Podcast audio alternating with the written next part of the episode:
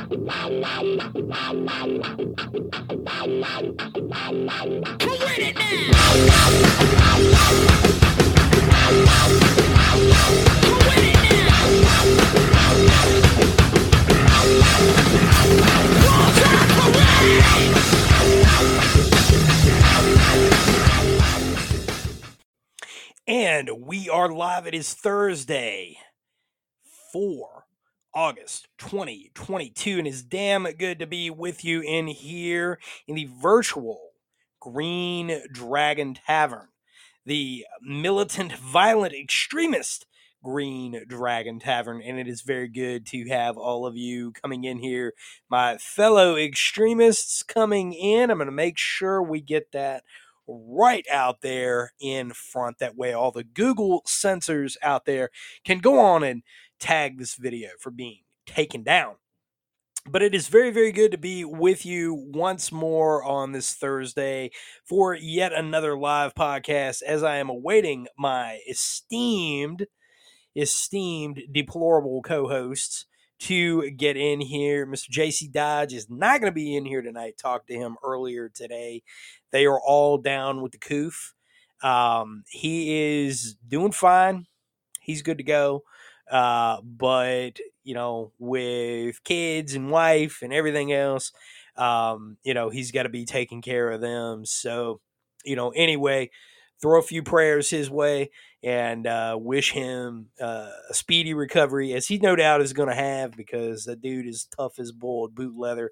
And, um, you know, but anyway, I talked to him. He's in good spirits and he is going to be with us when we return, not next week, but the following week, because I've got RTO, advanced RTO, and signals intelligence, a one week long course that is coming up and I'm really, really excited about that. And we'll be talking about that uh, later on in the show. But of course, we have a, a, heck of a lot to talk about tonight. We've got a lot of things, um, a lot of uh, world events that have happened just in the past 48 hours that you know we're going to be getting them hot takes on and uh waiting on johnny paratrooper to get in here he is in the chats where are you at brother are you Yes. Ah.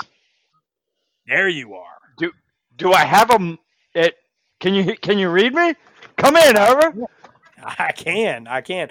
I didn't see you. You weren't Ah. up in the in the co-hosts, but uh, it is it is Back on the sauce. you. How you He's doing, on buddy? he's drinking again. yeah, yeah, yeah. I had my trip to the beach. I was looking I was looking delicious, I think. And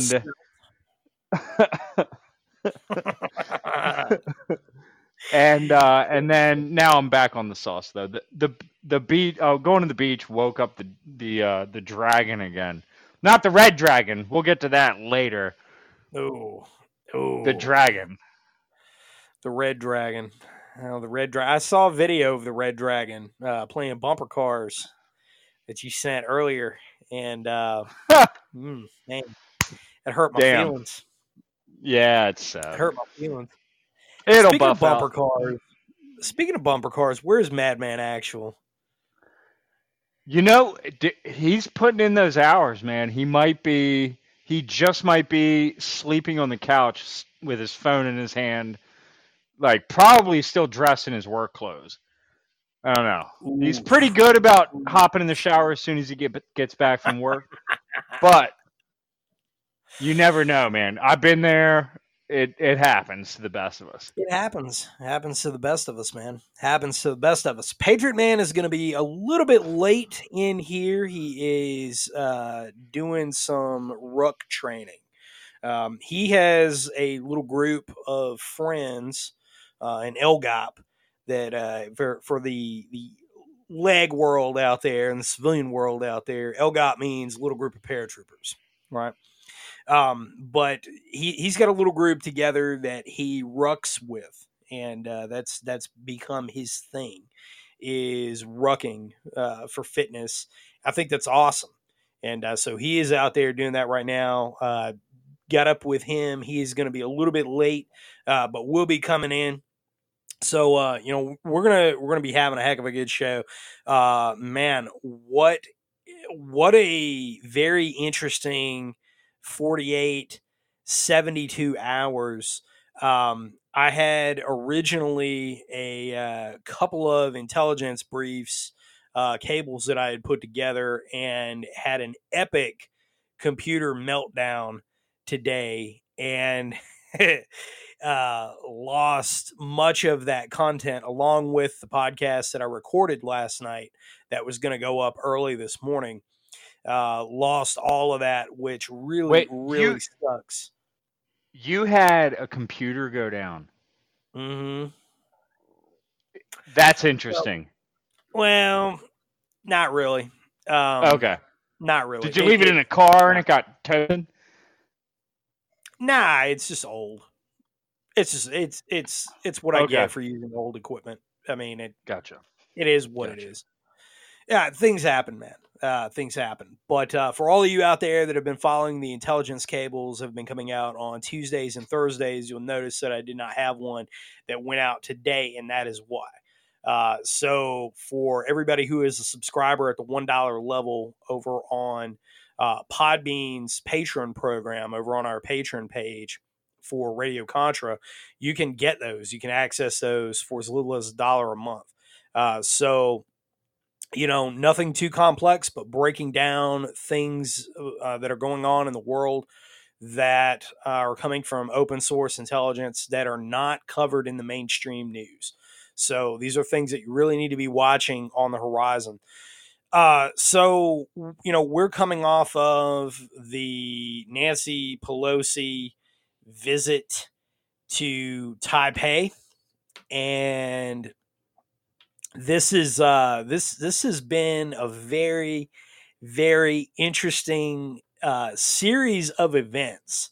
And uh, as i broke down with joe dolio and um you know we we were literally on the air doing a podcast while it was happening as it was happening so everything was kind of unfolding.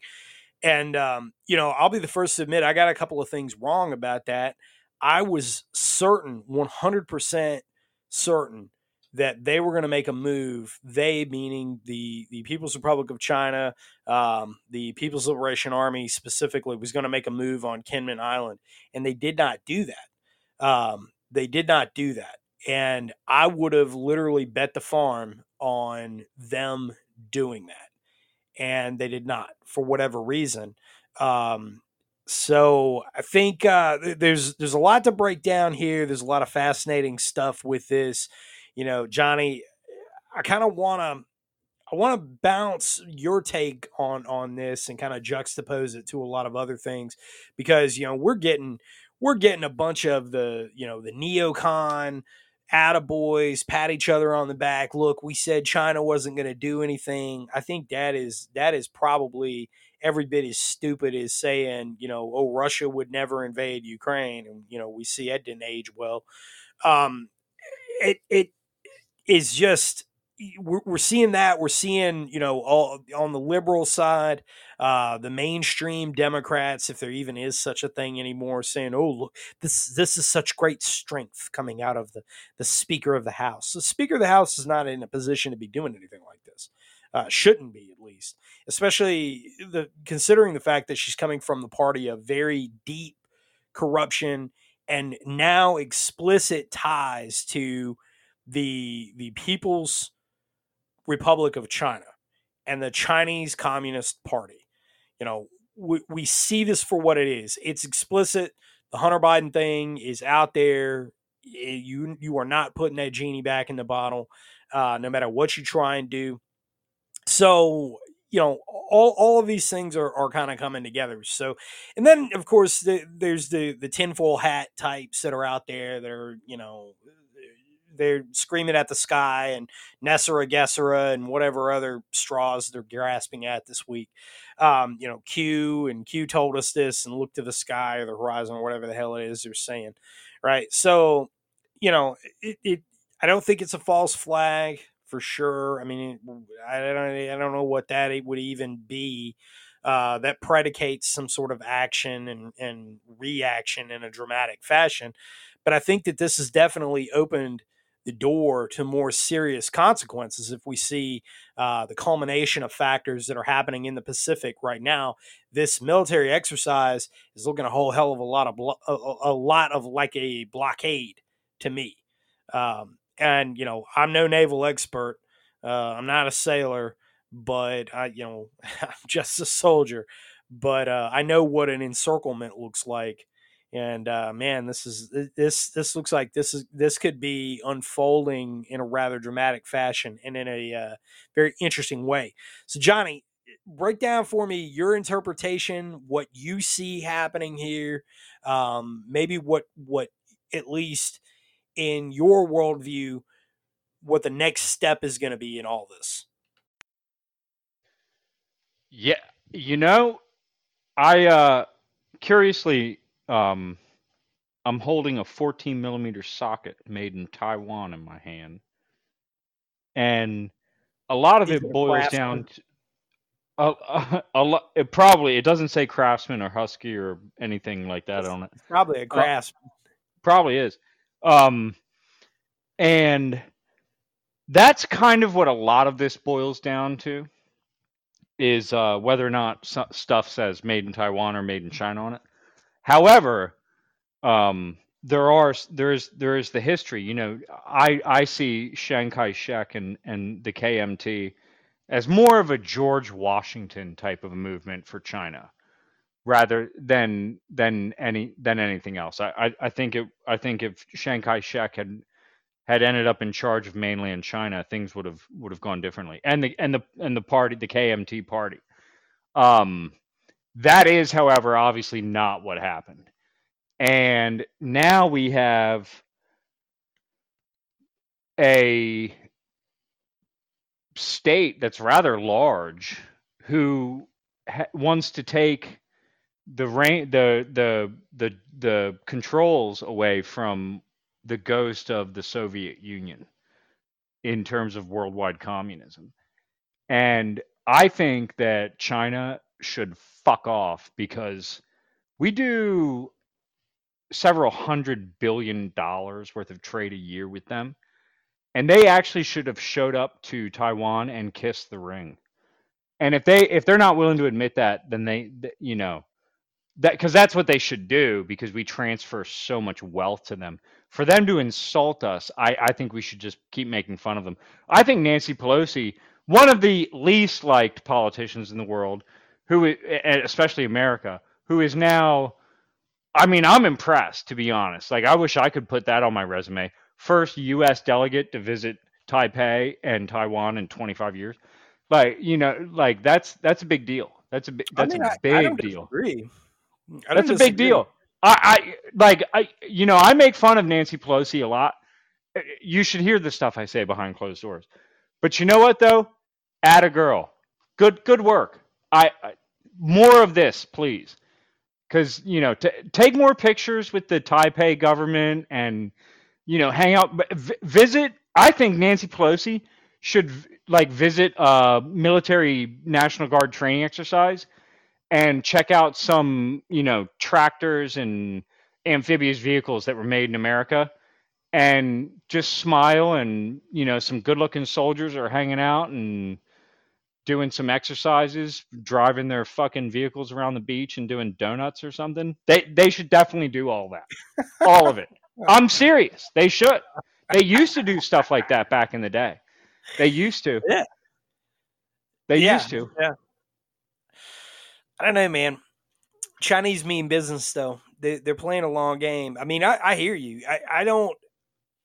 To be clear, I mean, it, when it comes to Pelosi, and you know, I could, I could honestly, I could give a shit less either way. I mean, cool, good for her. Um, you know, it, it but I do think that this one, it's too little, too late, and two, it, the the timing of this is real, real interesting because you know all the revelations are coming out about Hunter Biden's laptop, Hunter Biden's level of corruption, um, the the fact that he's he's literally owned by the Chinese Communist Party. I mean, he is deeply, deeply, deeply corrupted by them, compromised by them. I mean, there's, there's no way that he's not. And so, you know, and and eh, everything else that we know, you know, oh, send some up for the big guy. Well, who the hell's the big guy? Well, the big guy they've got hidden away saying he's got COVID over and over again. Right. It's I don't know, man. It it you know, it seems like to me right now this is kind of an end run deal that they're saying, hey, you know, any move that we make is a good move. But but what I'm wondering about is what is the long term strategy here? Because I haven't seen long term strategy come out of DC yet. Um, you know, we have complete failures in South America. We have complete failure in Europe right now, and this is this is the best that they can muster. Um, and and the Speaker of the House, who is you know old and decrepit, floating in a sea of vodka, she's barely coherent herself and this is the best that this is the best face forward that America can put right now. I don't know, man. What are your thoughts? Well, you know, Pelosi's not the only one. Like, there's been Marines training in Taipei and SF training. At least that's what I've heard. Training in Taiwan and and uh, the oh, Navy's yeah. been been over there. Oh, yeah. So like Nancy Pelosi is really kind of just like getting it in the mainstream in some respects you and I have known, you and I, our listeners, yeah. our readers, we've known that this is an issue. We know they're stealing our technology. We give them several billion dollars in several hundred billion dollars in trade a year.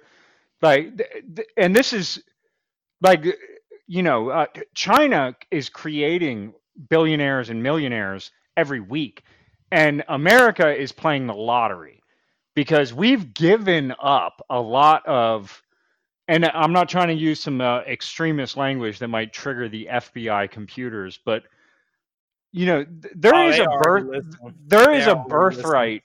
We have a birthright to the technology that we've invented and that we've invested in as a country and as a population and as a culture and as a, you know, a capitalist consumer uh, motto. That's why that's how we do business with other people.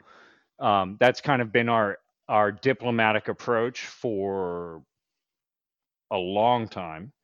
For a long time is you know let's do business as friends, and uh, and because America didn't have the same troubles that Europe had the blood trouble, the blood feuds, the history, all this stuff. We we could go around the world and be like, look, we never were an empire. Let's do business. Like we kind of bought, you know, England's empire, and I guess that's why China hates us a little bit. But man, I mean, uh, you know, fuck, we could talk about this for two hours, dude. I could keep going. What what, what direction do you want to take the conversation, well, man? Because really, it's uh, it's deep, dude. It's so deep. It is. It is, and and one of the things that that I wanted to point out to a huge kudos to you is that you were the first person in the alternative media that I am aware of. And you can go back, you know, two years ago. I mean, we, we've been doing the Sons of Liberty live show for two years now. This is freaking crazy. But you were the first person in one of the very early episodes that actually was talking about the danger of Confucius societies, uh, that as an organization that was on the university campuses. And I mean, you were you were talking about it. You wrote posts about it. I lived it, buddy. It no, no, no. You know? I lived it. I lived. You did. It. Yeah. I lived it. I was actively in that pool. Actively. And you you were the first person to bring that up and you know 2 years removed now now only now is that becoming commonplace in the parlance out there that, that, people are actually talking about this and maybe they're questioning like oh wait a minute wait a minute wait a minute what what have we done here? All right, so you know we've we've got actual declared Chinese assets everywhere that are stealing our research, that are uh, stealing intellectual property wholesale, and we're not doing anything about it. And now, you know, it, it's one thing to say that, you know, okay, they have a heavy investment in the entertainment industry and whatnot. Okay. Well, I mean, that is dangerous on one hand, but on the other, you can also just, you, you can kind of tune Hollywood out, which a lot of people have. You know, they, well, and run. And not not only can you tune Hollywood out, but not everybody on planet Earth gets Hollywood. China is building fiber optic cables and cell towers all over the world, and they're not. Yep. People are not necessarily being exposed to like, you know, radio free South America or radio free Africa anymore.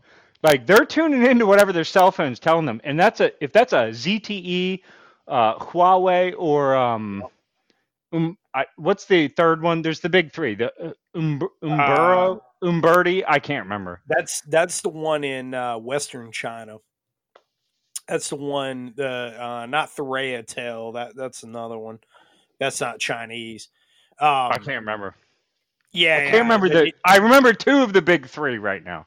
It's right. Huawei, ZTE, and, and and one other. Somebody help me over here. Comment section, please, the, brothers and and that's why we really need Madman in here tonight. I mean, you need to you need to like take a cattle prod over to his place, be like, "Get up, fool!" Because I mean, he, the the last episode that I did with him, where we had him on, and uh, we it was just he and I, and and you know we were talking about that. I mean, he went into incredible depth of exactly what they're doing with that information and how yeah they're they're processing it and you know, man, I mean, because that's his wheelhouse. That's what he did, you know, working for the NSA, being a signals intelligence analyst and collector on the ground. That's what he did. You know, so he he he's a subject matter expert, and I haven't seen anybody else in the alternative media that's even come close to that analysis of what he broke down specifically. And um, you know, you mean like like keeping up to date, like the Chinese might be keeping up to date on anything above like you know, uh, fucking brigade level maybe in the military, kind of a right. big deal. And I'm I'm not sure what like the naval or air force or marine corps version of that would be, but like basically anything above like you know E8 or O5 is under heavy heavy surveillance. Um. Oh yeah. Yeah. Yeah. It's well, and I was telling another friend about this uh, the other night, and we um we were out at a uh, we were out at a training exercise, and I'll leave it at that. If Medic was in here, Medic's out actually at a uh, training exercise as well uh, currently, and um, but if he were in here, he would he would know what I was talking about. Uh, but anyway, uh, some of the, some of the other things that we do from time to time, um, supporting people in training, and we'll just right. leave it at um, supporting a Robin Sage, if you will. Yeah, yeah, supporting supporting the training of special operations troops. Yeah, um, and I said that with a big grin. But so uh, you know, anyhow, which which is going to be the second part of the show that we're going to get into of some of the hilarity and shenanigans that are going on with with one hand and and just the second and third order effects out of that. But um, so anyway, I was talking about it with a friend, and um, we uh, we we were after the exercise. You know, we've having a, having a heck of a lot of fun. Uh, group of us always go out to eat after that. You know, so we're all you know coming out of the woods, all camied up, and you know got got uh, blank powder residue from shooting 240s and AKs and everything with blanks, you know, and we've got this stuff all over us. And, uh, you know, we, we always end up at a Waffle House, uh, one of the local Waffle Houses. And, you know, we're sitting there and we're, we're talking about it and we're having that very discussion about just, uh, you know, mid level leadership getting compromised and why that is the primary target. And so, you know, we've got, in this group, we've got you know retired special operators and um, you know guys that have a, a, heck of a lot of experience in in all of these things that are that are supporting these exercises, right? And um, you know we're we're talking about that and exactly who is getting targeted. And, it, and it's exactly what you pointed out. It's always the mid-level management. It's it's the the captains, the majors, maybe that lieutenant colonel that he knows he's at the end, like he might have screwed up something, or he feels slighted by somebody, or whatever that motivator is. That's who they're going after. And if you know, with with what Madman brought to the table, he was talking about exactly what they're doing with that cell phone data. If they're able to collect all that and understand patterns of life, and this is just the military, by the way. Be prepared in the in the comments of saying, um, you know, the business manager because they're targeting industry as well. They're actually targeting that uh, heavier than they are the military.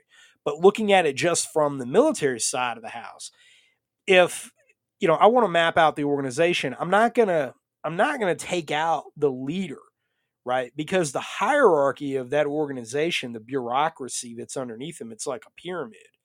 And that organization is going to continue to function.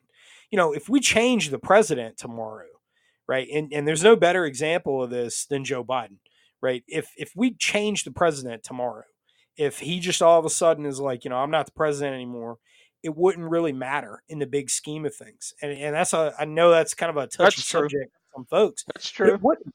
It really wouldn't because he is the administrator of the bureau, bureaucratic state, right? And so Yep. that was why they hated Trump as much as they did because he didn't look at it like that. Yeah. he looked at it like What's "Nah, written I'm in down? charge. Yeah. you," right?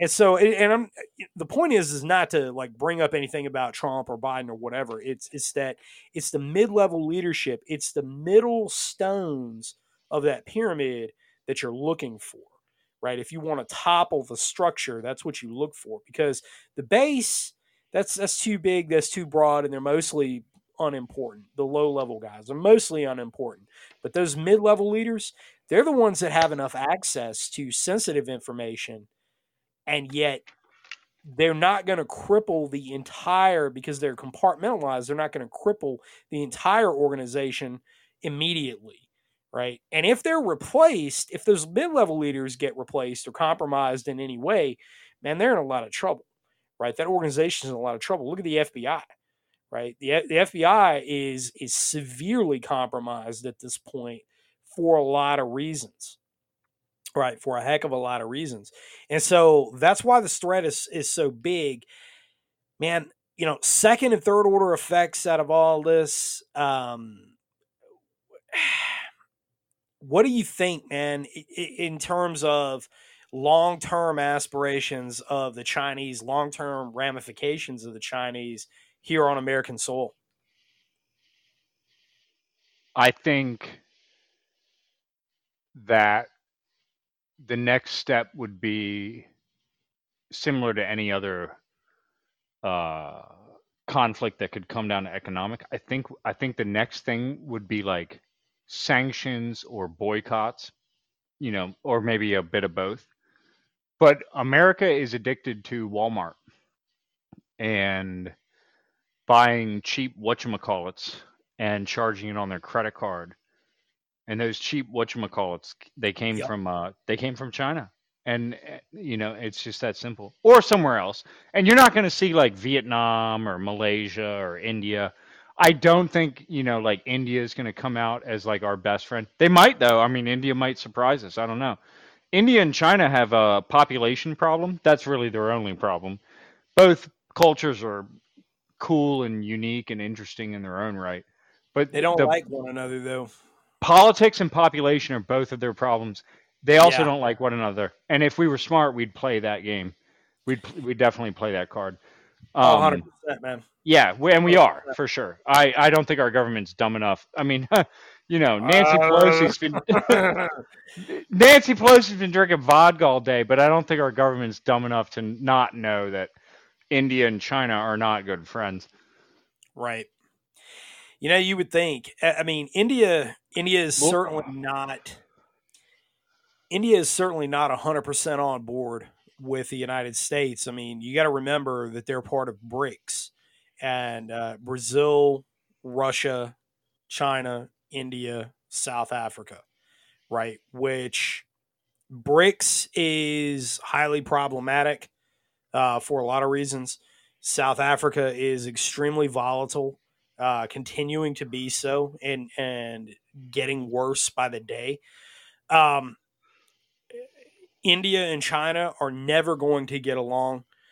China is actively subverting India. I mean, this is and, and what I'm trying to do is break down for you um, the for the audience out there is is kind of this this the problem with this BRICS hegemony here that they're they're trying to create. It's going to be a challenge. Uh, that their aim is a, a, challenge to the hegemony of the U.S. dollar as as a world reserve currency. Um, you know, Russia and India have pretty strong relations with one another for a lot of reasons. Um, China and India obviously do not. China is trying to actively subvert Indian aims in Kashmir, which is uh, highly interesting. Uh, that is a highly interesting place. There are some OSINT feeds uh, that are out there that are coming out of um, Kashmir right now, and one of them I ran earlier today over on American Partisan with uh, the the use of Bitcoin, what what they were calling Bitcoin. I think there might have been something lost in translation because they any cryptocurrency would do this. Bitcoin's not really a good option for um, money laundering in, in the the sense that intelligence agencies do it. Um, but you've got China and Pakistan, which have very strong ties with one another. Uh, they're sharing weapons, they're sharing information. China is overseeing their nuclear power improvement program. Um, it, it, but then you've got a problem too because uh, Pakistan is very much several different countries made into one, kind of, right? And I say kind of because it's in a constant state of flux. And right now, the Taliban is very much on the rise in Pakistan. Concur. I concur and, with everything you're saying right now. Yeah, and and, and China, it's like Appalachia stand but in the fucking Himalayas or whatever. It is. Yeah, yeah, in, in, in the Hindu Kush, literally. Yeah, it's the Hindu Kush Appalachia stand. Yep, yeah, Pakistan's serious, and the ISI doesn't fuck around. Those dudes are pretty yeah. good. You know, maybe if some of our intelligence agencies were as bold as the ISI and had some fucking balls every now and then, maybe hired some like macho dudes to actually punch somebody in the teeth. Like maybe people would take our fucking IS, our CIA, and uh, it, seriously. Well, like they, you can punch people in the face, you know. They, like fuck, they, dude. They just they just killed Zahiri with the slap chop, right? The slap chop got him. That's what that. That's what that that friggin' rod from God is. Hey, true chop. story. One time I was in a room uh, and there were a couple. There were like a couple Pakistanis there, and like an, a a chick that was on apparently my team. I got we got our asses kicked, dude. Like annihilated. Like, and that was at a uh, a college, and, and that's that's the details I'm going to give, and only the details I'll give. HP11 in the comments, he gets it. He said ShamWow Vince. That's right. That's right. The slap chop. You slap, slap, slap slap your troubles away, right? With his Brittany mic. You know, fun fact about Vince, he bit a hooker on the face. It's a fact. You should look it up. He totally went to jail for biting a hooker on the face. And that's that's pretty baller that's cr- in my that's book. crazy. You know, like, it's kind of it's kind of disgusting also because you don't know what she might have, you know, and you're gonna bite her. Um, but you know, I mean, still, sometimes, sometimes you got to do it. You know, sometimes you got to feed the need, literally. Uh, but anyway, is Zahiri. So we've got Zahiri, and uh, I don't know, man. Back in 2020, they were reporting that Zahiri had died of natural causes, and now they say they kill him. Like now that he, everybody's forgotten about him. Everybody's forgotten about Al Qaeda. Everybody, eh, you know, that that's aware of anything is like, oh, that's still a thing you know, and oh, our over the horizon quote unquote uh, capability. So we zap this guy right with the slap chop, and uh, I call it slap chop because if you haven't seen the missile that is quote unquote uh, CIA operated, which I'm really uh, fascinated by this too because the CIA is not an armed force. Um, Hey, your your volume is low, bro. Like- Oh, you're out of range. But uh, I call it slap chop because you look at this missile in it, and there's no, uh, there's there's no main charge in it. It's just blades, which is genius. Can you hear me, buddy? still, yeah, there you are. All right. There you are. So yeah, that the Hellfire X, right? Is that what, Yeah. that's what they call it, right? Slap chop. Yeah. Yeah, that thing's sick, dude. Yeah, I posted of I posted that uh, a couple years ago, but people still need to be reminded about that because that thing is just like, imagine if somebody had a, a a mothership drone, and you could just like deploy a bunch of those that were the size of like a cell phone. You could annihilate like battalions of soldiers, dude. Battalions, Yeah. like lawn darts, like cell phone lawn Yeah. darts that could just be like targeted at people. Man, dude, the the It's- all dude, th- those things are crazy, dude. You don't even need all the the explosives or nothing. You just you just slap them with that thing. Yeah. It's it's pretty brutal, man. It you know like we uh we killed that Iranian general with it too, and um, it's it's pretty brutal. But I I got a hard time, very very hard time believing uh with no SSE, right? No sensitive site exploitation, no photographs, no burial is sea even no nothing, right? We we don't have anything. Did you say no Um, burial at sea? No burial. I said it. But the I said it, I TTP is to bury him at sea. Okay, yeah, I, I remember that. I remember that. I, I was in Afghanistan when that happened, um, and we were all kind of like, "Huh." Uh, all right, if you say so. I mean, I don't know. I've been living in Muslim countries for a little while now. I ain't ever heard of no burial at sea.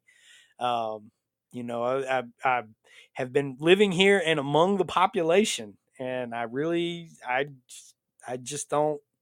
Maybe in Indonesia, where Obama was from, maybe because it's a, a archipelago. Maybe that's maybe. But you it- mean I don't. Hawaiianesia?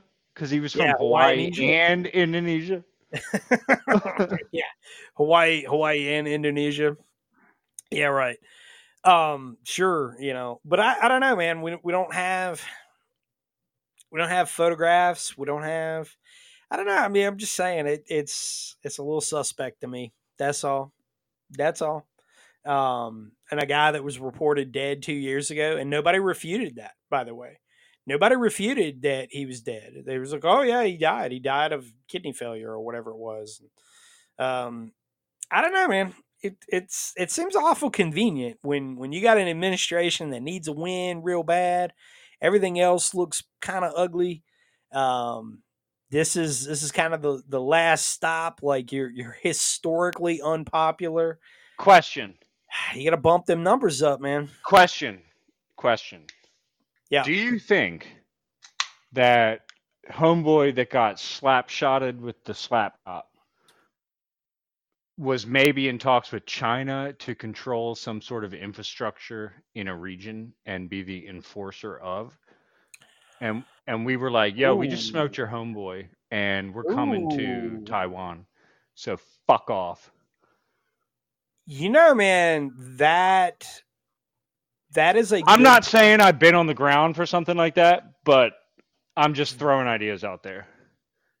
that is that is fascinating that is a very fascinating um that is a very fascinating angle man i have I mean, maybe we put somebody with some with some fucking cojones. I, and I that- hope hey it. man that's some robert ludlum shit right there that is uh Because it happened. I mean, it's been 25 write years. books dude It's been 25 years. Maybe someone, maybe it's been a generation of like not understanding the game, and then some, suddenly somebody's like, I know how to play the game. Watch this. i don't know man there, there's some pipe hitters in the intelligence community i'm just gonna leave it at that there, there's for all the shit that that we They don't. They don't hand out like a Hellfire X to just anybody. Like you gotta work your way up through that kind of a thing. You know, like I mean, I don't want to give them too much credit either. They, there's there's definitely some some uh, political, many, many, many political shit bags that are in there, and a lot of shit, a lot of shitbaggery to be had. But sure. um, there, there is, there are some pipe hitters there too. I mean, there, there are definitely, um, there are definitely people that are in the higher end of the GS scale working in the intelligence community that, that I know personally who are, you know, every bit as red, white, and blue as anybody listening to this podcast right now. You know, and, and they they realize the situation is is bad, and the Yeah, you know smoke somebody. Well, there's that, but also it's like if I leave, if if I don't at least try and and hand the baton and foster guys underneath me that are you know ha- that have the same sentiment that I do, then I am aban- if I abandon the organization, then all of a sudden it's going to get that much worse. And I can't disagree with that. And and I had a, a a conversation with a very good friend not that long ago about that very thing.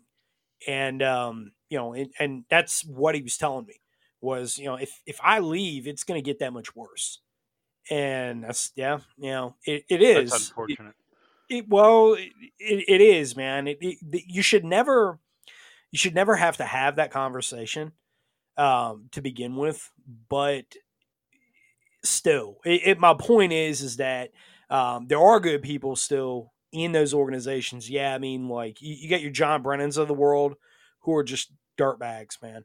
Just a guy's an absolute dirtbag, and he is a product of the system. I mean, he he is, and he was groomed you know, to to be where he is and have that stature. I mean, he kissed the ring and, and worked the bureaucracy and played the game, right? But for every every one of him, there's still guys like Gary Berntsen, you know, and Gary Schroen who are you know both retired.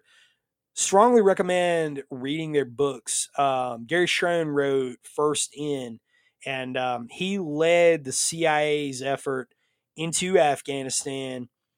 Um, right after 9-11 he was the first team on the ground and uh, gary schroen's book is excellent i mean it's excellent account of having to juggle literally juggle chainsaws of dealing with this tribe and dealing with this group and get these resources and work with JSOC and, and like coordinating all these effort like together. It, it was this Herculean task that he um, had to shoulder and then talking about you know losing Johnny Spann and that whole situation. And I mean, it, it's crazy to think like uh, you know I was in high school when that was going on, and um, but you know, and it was so long ago now, but it's just wild because it was like yesterday, you know. And um, but Gary Berntsen's book.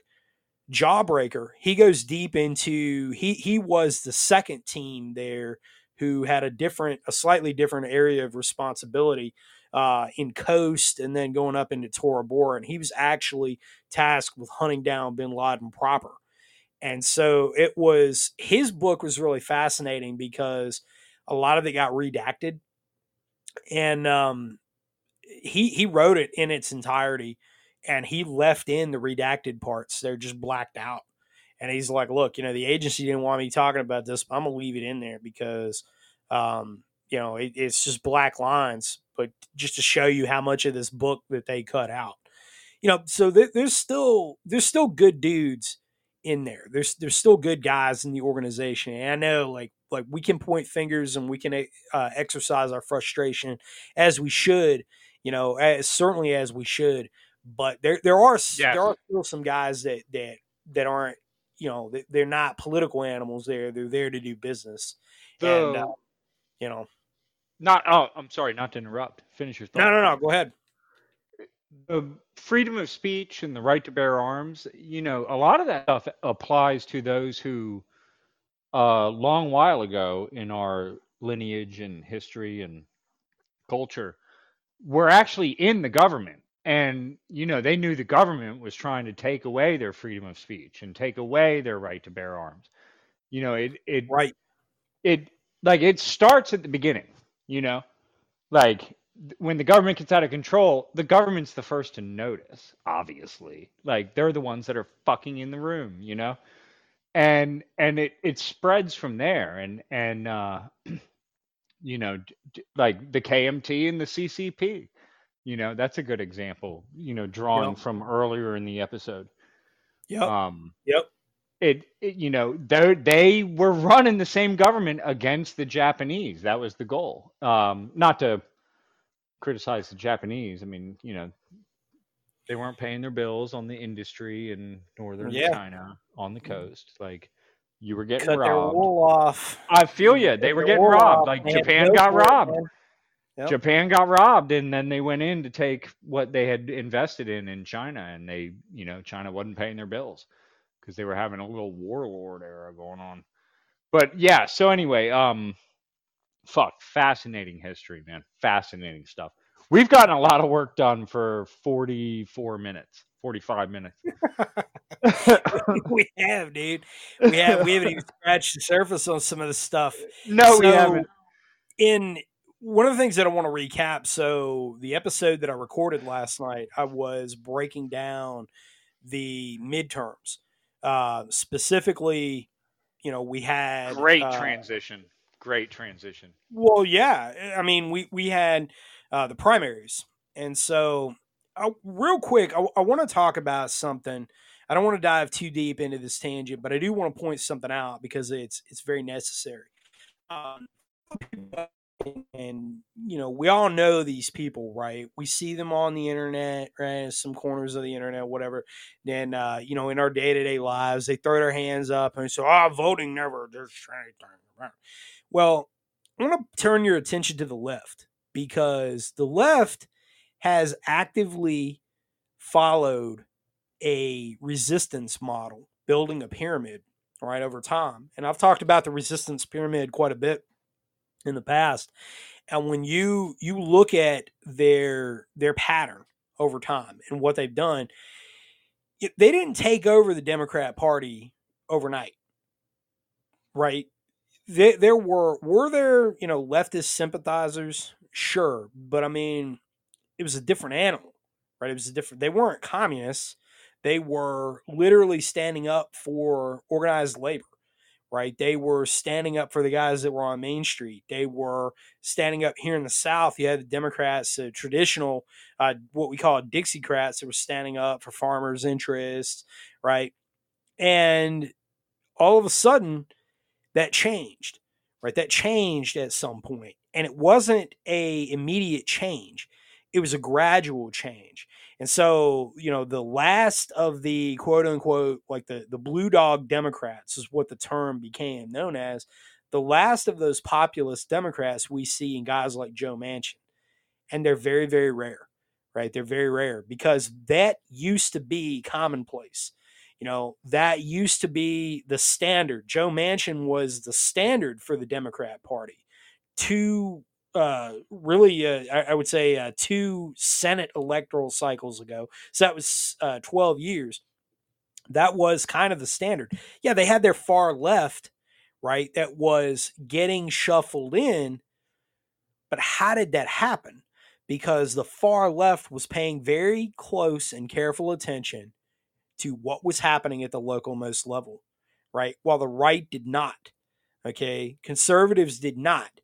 And so we focused on national level politics. And when, you know, our guy didn't win or our guy, you know, wasn't the guy we wanted, I would love to have Ron Paul as a president. I think that would be amazing and it would be wonderful for the country for a lot of reasons. It's not going to happen though.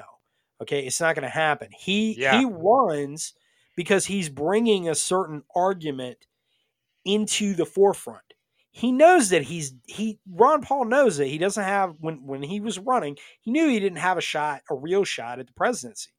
But he could interject ideas into the populace and make them mainstream. And it was incremental. And so then you have Rand Paul coming along, right? And look how many politicians behind him that he has inspired. And it was the same with Donald Trump. Okay, so all the people that bitched and moaned and whined about, you know, Donald Trump, eh, we ran a couple of pieces. I ran uh, one piece that came over from American Thinker. It was sent over to me and uh, put that one up, and it came from a neocon. Okay, a neocon wrote it. A guy who was a never Trumper wrote that, and said, Hey, I, I changed my mind because this guy was the best option for the country. I didn't like him because this is where I came from and I was wrong. Okay. And you would have thought that, you know, some of these people in the comments, like, we, we fucking killed their kitten or something, man. Like they, oh, Trump, I hate having an orange man bad. Like, okay, look, listen, if you folks have that opinion, that's fine. You have your First Amendment right to do that. That's that's cool. Did Trump okay. visit Taiwan? Oh no, Nancy Pelosi did. Oh, here, here's the thing. Here's, hear me out. A couple of things. First, first, all right. There has not been a politician in a very, very long time since Ronald Reagan. I would say since Ronald Reagan, who has done more to remake Americanism and nationalism, right? Nationalism. Nationalism is not a dirty word. Okay. I'm, I'm sick and tired and completely fed up with the left controlling the narrative. Nationalism is not a dirty word. Loving your country is not a bad thing. Okay, it's not a bad thing. It's not a bad thing to love your country. It's not a, a evil thing to put your country's interest before the rest of the world. Period. That's what every other country does. Okay, that, that's what China's doing right now. That's what Taiwan's doing right now. That's what yes. Pakistan's doing right now. That's what India's doing right now. That's what Ukraine is doing right now. And so we're going to put our interests behind everybody else's, but you and I have to foot the bill. Bullshit. No way right? No way. And so here, here's the thing, okay? You don't have to like Trump. You don't even have to care about him one way or the other. But one thing you can't deny is the energy that he gave to grassroots populist candidates. The Make America Great Again movement is something that is absolutely undeniable. So you cannot like the guy. You can I, uh... You can call him whatever you want. But I'm, I'm just hear me out. What we saw in those local elections, in those primaries, getting rid, we booted almost every single neocon out, and you cannot deny that. Show me the results. You can tell me anything you want. Show me the results.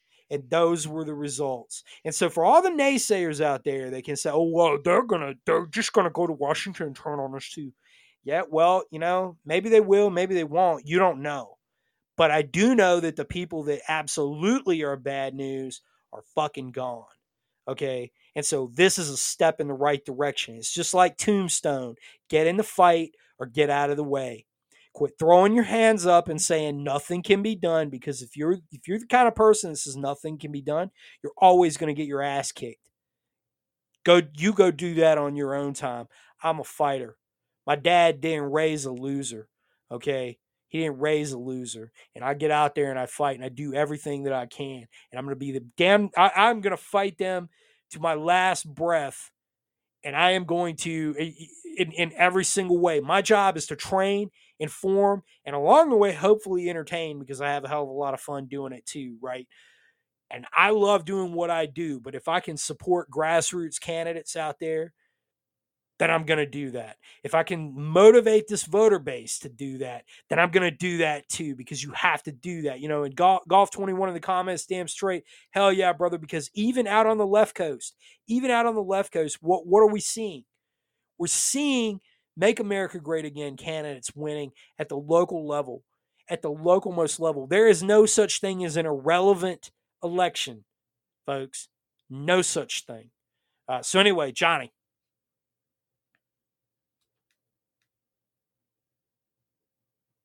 pass the ball to you. Are you there? Yes, sir. gonna get your thoughts. I stepped away for a moment. Man, you know, I, there's just so much that's happened in the last. This summer actually has been big. I'd say that I'd say 2022 has been as big as 2020 COVID itself. You know, like COVID actual. Um, 2022 is is shaping up to be quite the year. And uh, I think, I really think we're going to start to see a lot of diplomatic games coming about.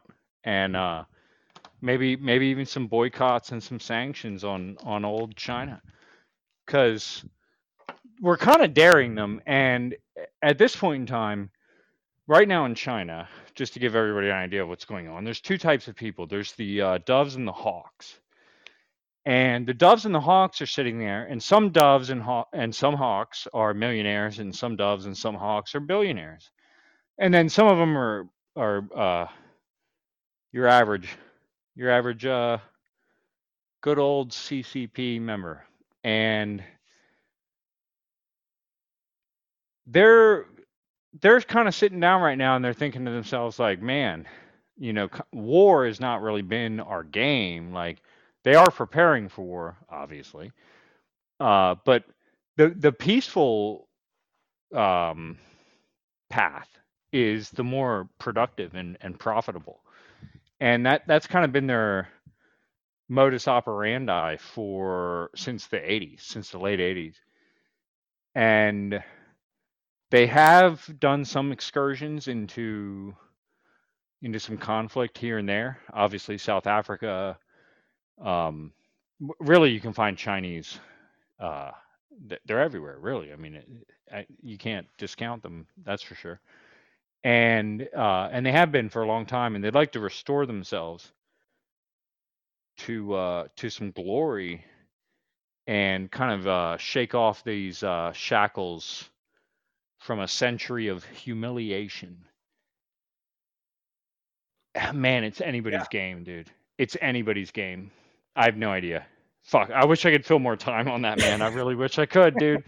I wish I could. Um yeah. You know, I I've I've bought some stuff lately uh you know in the last 10 years that was made in China or made with components from China. And it was actually a pretty good product.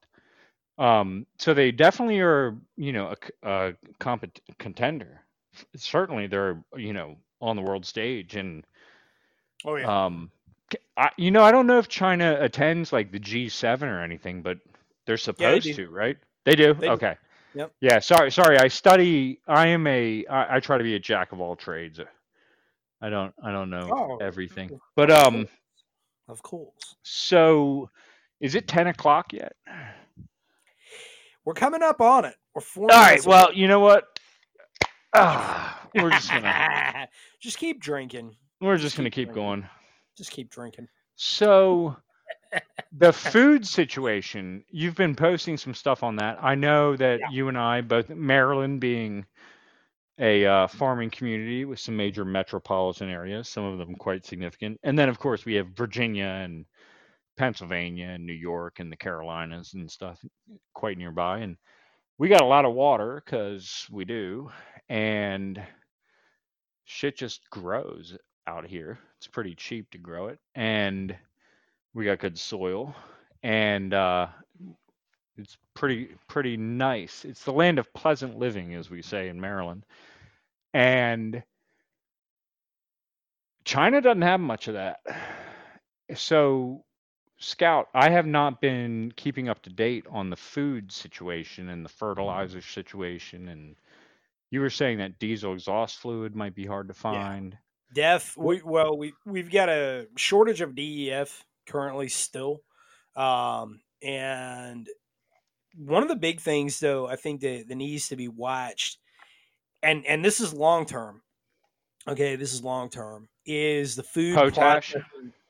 Yeah, oh well the, the the food processing industry itself like the not the actual production because production's going to be down sure and and that's a short term we we can always recover from that. I mean we I'm overeat. we'll be fine.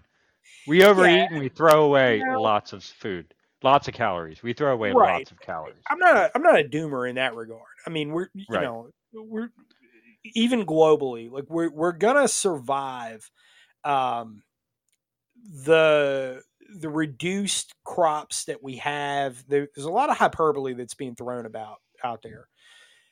The one thing that we're not in here in america specifically right in the united states one thing that we are not going to survive okay when it comes to food prices and you know the law of unintended consequences is the fact that China owns our two largest food processing industries. Okay. And when I say industry, I mean that they have actual physical control. They own, they have corporate ownership of these food processing companies themselves. Wow, that means like that that means like corporate security and everything. Like that could exactly be, that could mean a lot of things. if they want to shut that down, right? One of which is is here in North Carolina. It's one of our biggest industries in North Carolina. It's Smithfield Foods, right? if Pig you like bacon, yeah. If you like bacon, guess what? If And feeding Smithfield bacon. Says there ain't gonna be any more bacon. There ain't gonna be no more bacon. Period. Right. If they say that the uh, that the price of pork's gonna go through the roof, then it's going through the roof. Right. It's the same with beef. All right. Um, you know, I think uh, I, I've mentioned, you know, the the uh, cattle dying out in Kansas and and what have you. I don't think that those are. Um, I don't think that those are accidents, as some other pundits out there have pointed out. Maybe it is, right? Maybe it is. I think that there's certainly blips on the radar. Um, but that could be to lack of people to manage and properly maintain a larger herd. Because some Could some be. some farmers feed to their own stock. Um, I've, Right. I've known I've known people I've known people they have since passed and they passed on their legacy to their their uh their um family. Uh, but you know they owned like twenty thousand acres and they that went to feed, and then they would make profit off of the meat more than they could the the veg. right. Um. So I think you uh, know, right. Big big. do they own both sides of it? Like what what Yeah. exactly are they running? they they're running the the whole industry itself. So when you you get into animal production, right? So protein production, uh, running agribusiness for uh, animal production, meat production, uh, and even dairy production. A lot of the dairies here eh, that I know that are, are local in in uh, my part of North Carolina, they've all shut down. Um, now th- there were a lot of factors that went into that. Um, some of it is is corporate stuff just came in and bought them out. But here's the thing: is that a lot of your like the the the fantasy of the local farmer is exactly that. Like, all right, so when you go down to the farmers market, which first of all, let, let me say, like, we can point out the problem all day. Here's the solution. Bottom line up front. I don't care if, if you personally don't want to go and, and hang out at a farmer's market because maybe you know you like you might see some Bernie Sanders stickers or something down there. All right, whatever, man. Look, these guys are are farming organic meat, organic vegetables. Like th- these are people that live in your community, okay? And and you need to be fostering that. Like we can, you can get over political disagreement, right? We we can get over that when there is such a thing as a superordinate goal, right? And what is our superordinate goal? Meaning something that brings all of us together. What's our superordinate goal? The fact that we have a, a corporatocracy in the world, right? The World Economic Forum is a corporatocracy. Okay, that, that is exactly what it is. And it's it's telling us, hey, you know, like a segment of your population is useless eaters and we're gonna kill you. That's what they're saying. Okay, that's what Klaus Schwab is saying. Whether you want to admit that or not, like that's what he's saying. So, point is, right, is that you need you need to be out there with your, your local growers, your local co-op, right? And and I get it, man. Some of those people, you, you're going to disagree with them, whatever, man. They're going to disagree with you. They might say things that you know you, you don't like. Well, man, that's life, right? But they are they they have superior products that are locally grown that you can go and talk to the person that grew it. Okay. But when you're talking about corporate level agribusiness, a lot of your growers out there are contracted.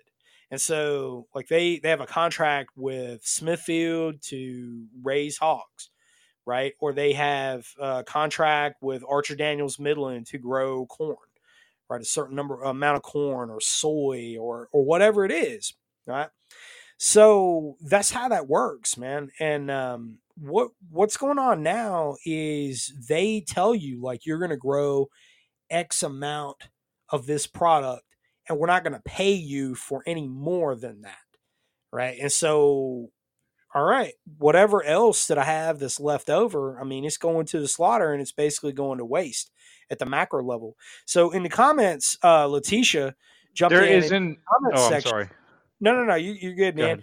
Jumped in in the comment section and said that the the food that's going to waste, and at especially at the macro level, is a huge problem, and it is. Uh, it is, and and that's another reason that supporting a local farmer that's doing it at at, at the micro level is a great thing. Like we can't all run a hog lot, right? But but the, the cool thing is is that what we're seeing now is a shift back towards that. Like people people are are figuring out that man, you you know, you can raise five or six goats on an acre. And you know, you, you can't do that with a cow, but you can do that with a goat. You can get a flock of chickens, right? They're pretty low maintenance. Um, you know, you can raise ducks, you can raise animals, smaller animals that have a, a low footprint. I mean, seriously, if you go into uh, here in North Carolina, you know, Rabbit's pretty- large- rabbits are another one, man. Yep. You go into a, a, a you know, some of the the urban areas that have large migrant communities, which is pretty much everywhere in North Carolina right now. You go into any of those, man, you're going to see chickens, right? They're they're raising chickens.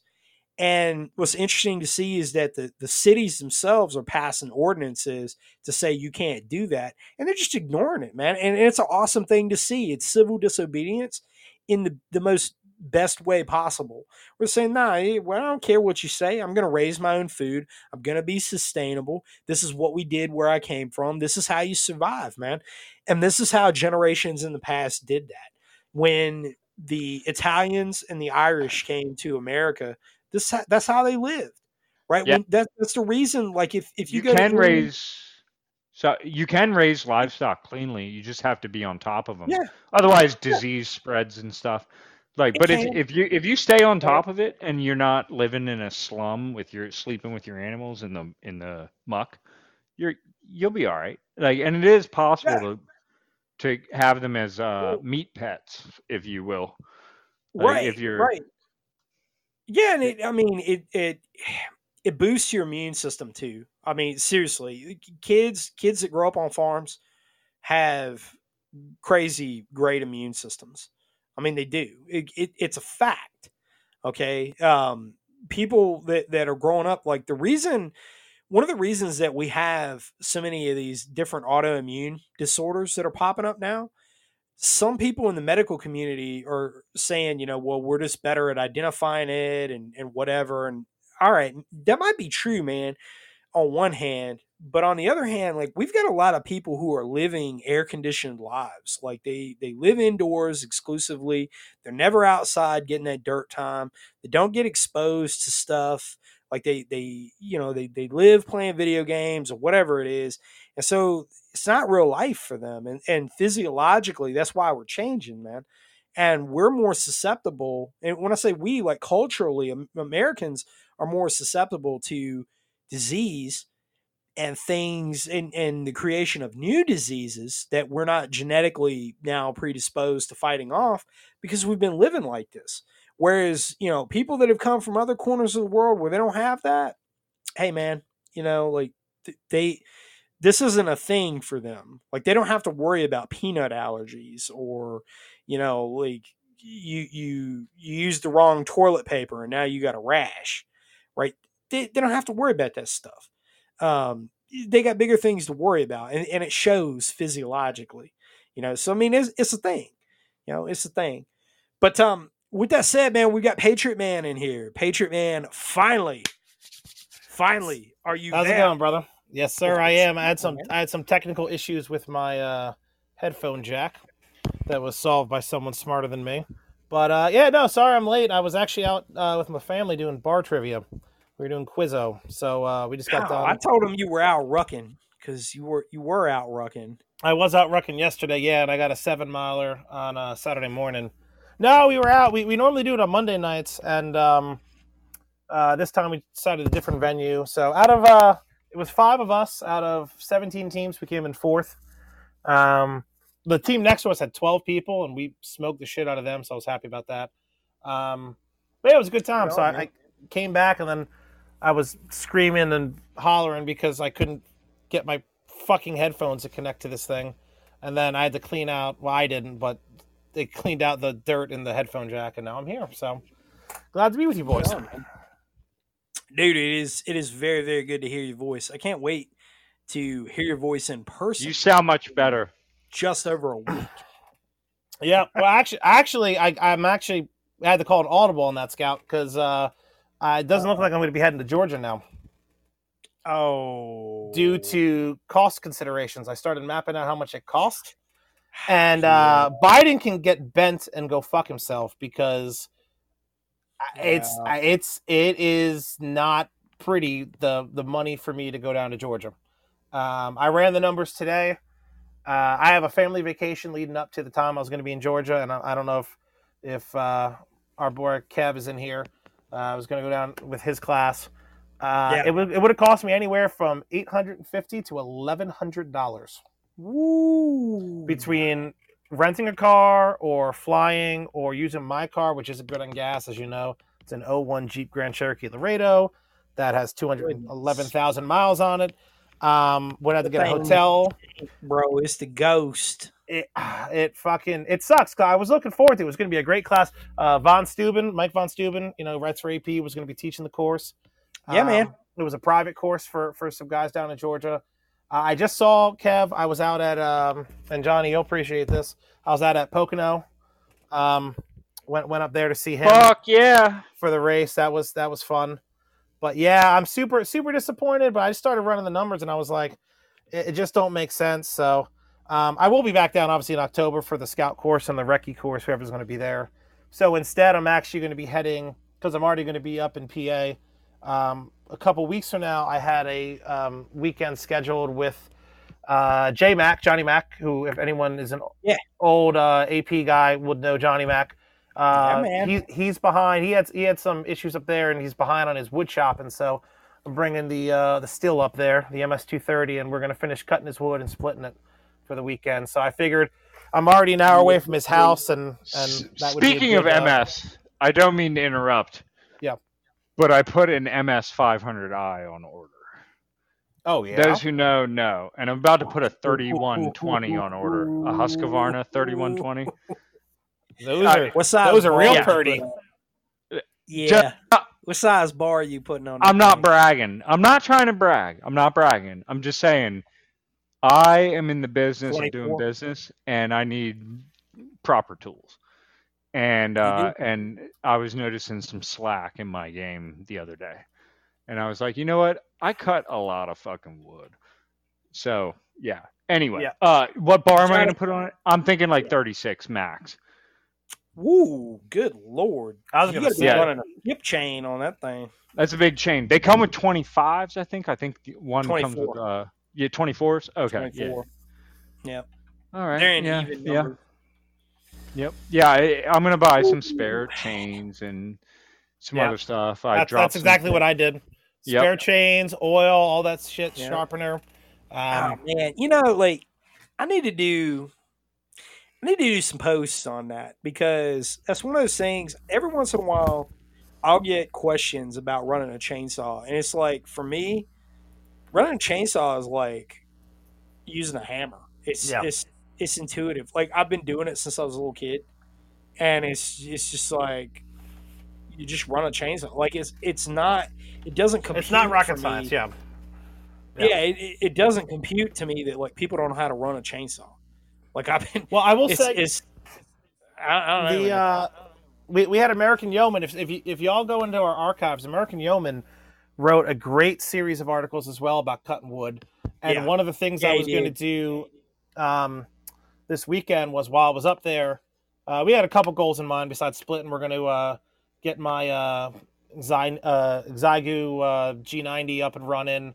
We're gonna. I have a I have a couple boxes of uh, CBs I want to test to see if they work. I bought them real cheap.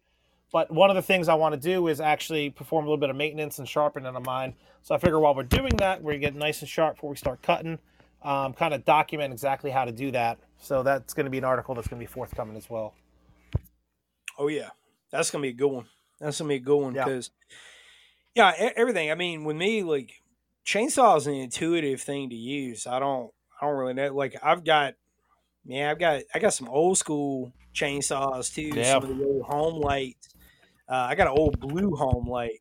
And you got to be real old school to know that because growing up, all the Homelites were orange, right? But before that, they were blue and that was the the original Homelite chainsaw was the first um solid bar chainsaw so like back before then the only chainsaws that were on the market were uh McCulloch uh, RD Glide 1450 says McCulloch.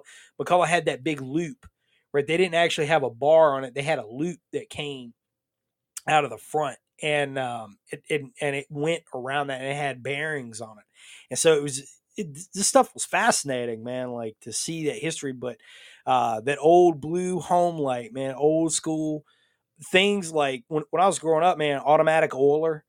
That's uh, you know like Stihls and Husqvarnas and Echoes and whatever. Like we're, we're spoiled with all that stuff now because back then, like every every cut that you made, you had to hit that oiler a couple times, you know, and it does it automatically now. So it, it's it's crazy, man. Um, that's that's some of that old school. Uh, yeah, yeah. Charles Watson knows what I'm talking about in the comments. Old Homelite with a manual, old manual oiler. Uh, the good old days. Yeah, boy. Um, it's good stuff, man. That's good stuff right there. But um, yeah, for me, running chainsaw is intuitive, man. I'm I'm a 311 Stihl guy. Uh, was an 044 guy until a drug addict who needed it apparently more than I did Hmm. broke into a secured building and took it along with some other Stihl power tools and um you know and and some other stuff. Mhm. he got me pretty good man. But really that that 44 that 044 had sentimental value not because it was a beast. The thing was unkillable. It was an amazing chainsaw. Um i cut down oh my god dude. It, it seems like there was one winter where it was um, there was a farm that was nearby mine that got clear cut and we went in there and we just cut the treetops right? So when they clear cut and they're going in and they're looking for you know poplar for chipwood and uh, oak so you got white oak and red oak and and you know you, got all those big money trees in there right they cut the tops out of them and they just leave them on the ground and that's really good firewood, man. And so you can go in and and um, cut all that that firewood up, and so that's what I was doing for money. And uh, when I was a teenager, so I'm going in, I'm cutting all this stuff up. You know, you get these huge old white oak trunks, man. They're you know they're giant. I'm cutting these things up, man. And that 40 044 Stihl is just a beast, dude. It was just you know going to town with it, and uh, man, I I loved that chainsaw and ended up buying a a uh, Stihl 311 to replace that one. A Stihl 311 is a good chainsaw, really good chainsaw. It doesn't spin up as fast as the 044 did. Those those old um, commercial grade saws that Stihl put out, you know, 20 years ago were incredible. You know, the, the newer ones, they're good, man. They're good. I'm not knocking them. They're good, but they ain't what the old ones were back before carb and you know the California stuff and emissions and all that. They they were real good back in the day. Uh, so you know, anyway, I could go on and on, man. I for me, running a chainsaw is kind of cathartic. Like that's uh like some people have their thing that they do. Some people play video games. Some people, you know, do whatever. Like I'll I'll go out and I'll literally run a chainsaw and just start cutting shit for the hell of it. You know, like it's just it's just like that's that's my stress. So it's a hell. It's a lot of fun. It is, dude. It's it's fuck. It, it's a fucking blast. You're just like I'm, I'm gonna fucking cut this tree down. Yeah. Yeah. Fucking- I, I don't even need to cut Fuck this tree yeah. down, but fuck it, it's coming it. down too. I didn't even need it, dude. I got Yeah. I've got like 40 cords of wood stacked. I'm up, gonna dude. Trim the hedges. I don't care. I mean, Or, or you're like, I already, I already man? cut this log to the length that I want, but fuck it, I'm cutting it again. Yeah, it's, it's the middle of summer. It's freaking 97 degrees outside. Yeah. I'm gonna get my Paul Bunyan on, dude. I don't give a fuck. yes, you sir. know? fucking hell yeah, dude.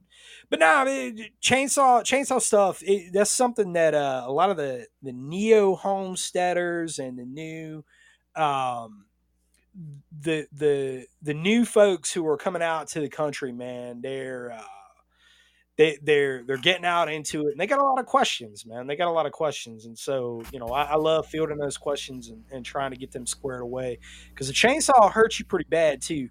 Um, you know, it, it's I've seen Mhm. some wicked in, injuries, and uh, I've almost got it myself, man. I've almost got it a, a few times. A couple times it'll kick, and yeah. Wait, this this wasn't even this this one time. Um, this one time, this was a few years ago. Here, here's something to always remember. This is something my dad taught me. Never, ever, ever get over familiar with your equipment. Never get over familiar with your equipment. Never think, you know, oh, I'm I'm I got this. I know everything there is to know about this. It's not going to hurt me because the time that you think that, that's when you're going to get hurt. And I did that, man. It was probably, and that's probably three or four years ago now. And normally, normally when I'm running a chainsaw, I run double front Carhartt pants. Right. Some people they'll put on their chaps and everything, and you know that's cool. Most of the time, that's that's a little much. I think. There's double front Carhartts it, you- you're gonna be you're gonna be all right, right? For for most of the cutting that do around here, um, you know, you're gonna be doing okay. If I was doing like professional tree service work, yeah, I'd be wearing chaps and all that stuff. Yeah, Charles Watson eye protection. Oh hell yeah, um, yeah, hundred percent, man. That's for everything. I, I'm always I wear eye protection for everything, man. Because your eyes, one one little thing gets in your eye, dude, and, and that can that can ruin you. I knew Yeah. a girl growing up that um, it put her. She she had a, a tiny little pebble get into her eye while she was out with a weed eater, and it put her eye out. Like she she lost sight in her eye, um, in her right eye. So it was that that was crazy. But um, those uh, double front Carhartt pants are thick, right? What did I do? It was the summertime. I had some pines that had come down from a storm. So these are uh, these are yellow pines. Cutting so them up like I got a lot butter, of yellow pine. like butter, dude. Oh yeah, yeah, yeah. But they, the problem is, is that yellow pine are, are real brittle, and we had a storm come through, and it, it knocked down some pines and everything. So I'm out there, I'm cutting them up because I like using pine once you season it really good, and, and that's just leaving it. What I do when I'm seasoning wood, I put pallets down over top of gravel, and I stack it on there like cordwood, and just leave it for a year, for 12 months time with that pine, and it'll uh, it'll dry out. Mags is saying uh, yellow pine is really wet compared to other species. Yeah, it is. Um, it is, and that, that's that's why you got to season that wood. You got to let it dry out. And uh, but anyway, I'm out there and I'm cutting it up. What am I wearing? I'm wearing a pair of Wranglers, right? I'm wearing a pair of leather tab. Um, you know, just not pro rodeos, but just like 20x jeans, right? Like more more for going to the club than working in. Cause whatever, man. I'm just I'm just out here bullshitting. I'm just you know cutting up some pine, whatever. It's no big deal. What did I do? What did I do? I got the chainsaw running. Normally, when you pull out, right, whether you cut all the way through or you stop and you pull out, you always hit the brake, right? So that big shield that comes up over your hand, right? Put you know the brake. Be prepared. So the club and in uh, question mark. It's been a long time since you've been to the club. Uh, been a long time since I've been to the club too. But back when I went to the club back in the day, it's been a long time ago now. But you know, I was wearing I was wearing Wranglers and, and cowboy boots because that's you know it's the same way you've seen me. This this is how I roll. But um, somebody called out behind me, and I turned around. I didn't hit the brake. I turned around and looked to see who was talking to me. And when I turned to my right and turned, the bar touched my leg. right? The chain is still going on the bar because it doesn't stop immediately. Because once you've broke a chainsaw in, it's it's just going to keep going until you hit the brake, right? It's got that wear in period. It grabbed my pants and I felt it grab my leg, and I thought I had fucked up. And I, I mean, I did, I did, but it it grabbed my pants and ripped them wide open, but it didn't get my skin. And that was just a reminder of never, ever, ever get over familiar with your equipment. Sage advice. It's yeah, true, I. I mean, you know, I have not as much experience running it as I'm sure both of y'all have. So every, I mean, I am hyper focused when I'm, and and one of the things I do is when I'm cutting, just because I am not as experienced, I, every 20 minutes I'm I'm shutting the thing off and I'm just taking a five minute, just all right, cool. Let's just you know drink some water, collect our thoughts, go back to it. Just because what I don't want to do is get to a point where I'm trying to, you know, like, oh, I'm a manly man, blah, blah, blah, and run it for 45, 60 minutes. And then all of a sudden, my mind starts wandering and it kicks. And suddenly I'm screaming in pain and reaching for the SOFTT that's in my back pocket, trying to put a fucking tourniquet on my leg. So I take that shit super serious. And that's why, like, every 20 minutes or so, I'll just shut it off, take a breather, and then turn it back on and keep running it. Yeah, that's a good idea. That's a good idea for sure. Um, yeah, Yeah, the the, lo- the oh, sorry. The uh, no, no, no, go ahead. bit of advice: the, the way to get the most out of your equipment is to manage um, your the your equipment's thermal capacity. Because when uh, when you overheat it, you're actually like burning the clock on your equipment, and uh, it's only a matter of time before it pops. But uh, if you if you stay within the the thermal capacity of your unit, whatever you're using, like a sawzall or um, hammer drill or whatever, then it should be able to run all day. But if not, uh, switch between them and give one time to cool off. And then, of course, don't forget your body is a machine as well. You know, Yeah. take a break, drink some water. Yeah, absolutely. And I'll tell you, a couple things I've been doing. You know, when I first got it, I made some rookie mistakes. Like when I got it, I flooded the engine on on the Stihl, and I was like, how the fuck do I fix this?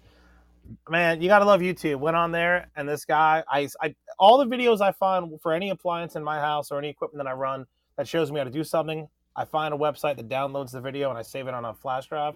This was one of them. It was like, we're this is how you're gonna you're gonna you know start up your your Stihl when you you accidentally flooded it.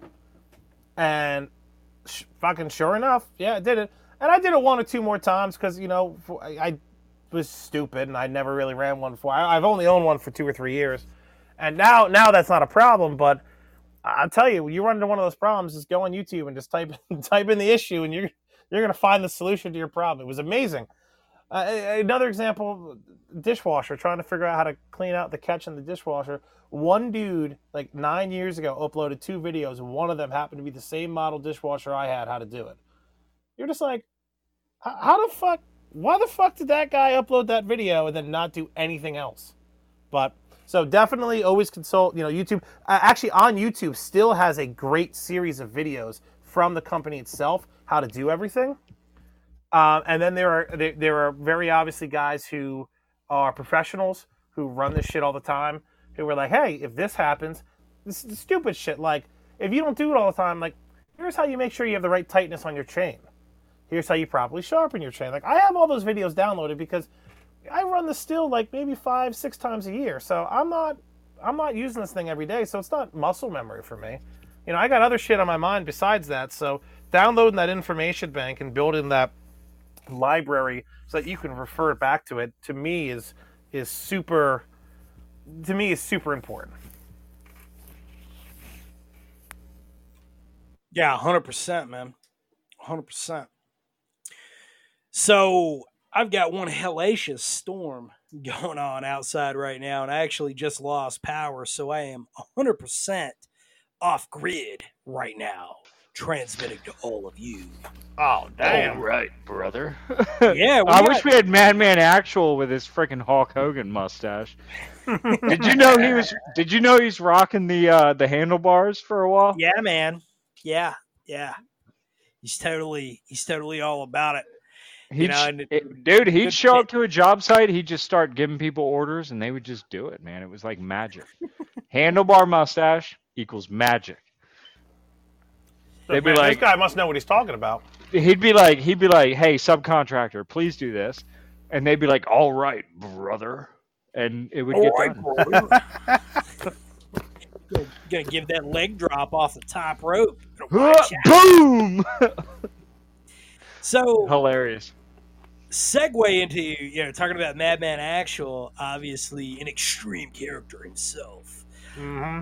I want to talk about the thing that probably everybody here listening to this podcast right now is highly, highly, highly interested in. The FBI leaked internal memo that has come out uh, based on the great works of uh, James O'Keefe's Project Veritas. And it is covering the quote unquote militia violent extremism memo and having a summary that is out uh, of this. This is some of the symbols that are out there uh, that the FBI deems uh, makes you a domestic terrorist.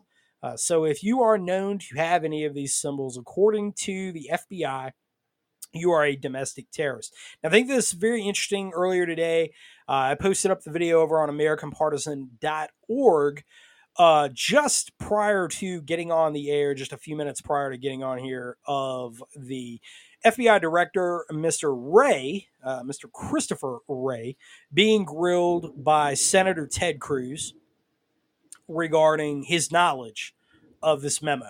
And Ted Cruz, uh, you know, he's he's kind of hit or miss with me, but Ted Cruz pulls off his cowboy boot that has a Gonzales flag on it, which I thought was great.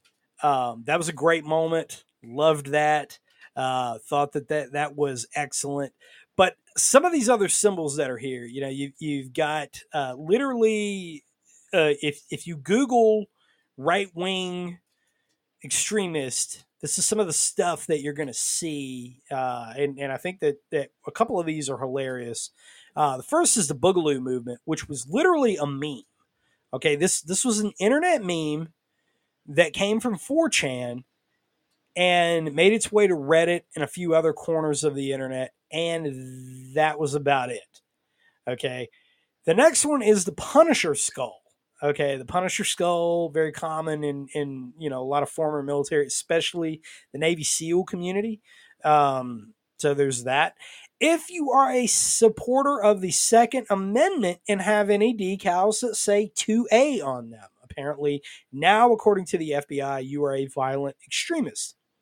Uh, if you happen to believe that government should leave your money alone and that you should have uh, minimal interference, uh, it should have minimal interference in your life. The ANCAP movement, anarcho capitalist movement, that makes you an extremist. If you ever put a, a Spartan helmet on anything, you're obviously an extremist. If you uh, are from Texas, you're obviously an extremist anyway. But uh, according to the, the liberal left, but the Gonzales flag, the come and take it flag, is an extremist symbol. The black flag, apparently, the Jolly Roger, that makes you also an extremist because you're a pirate. Yar.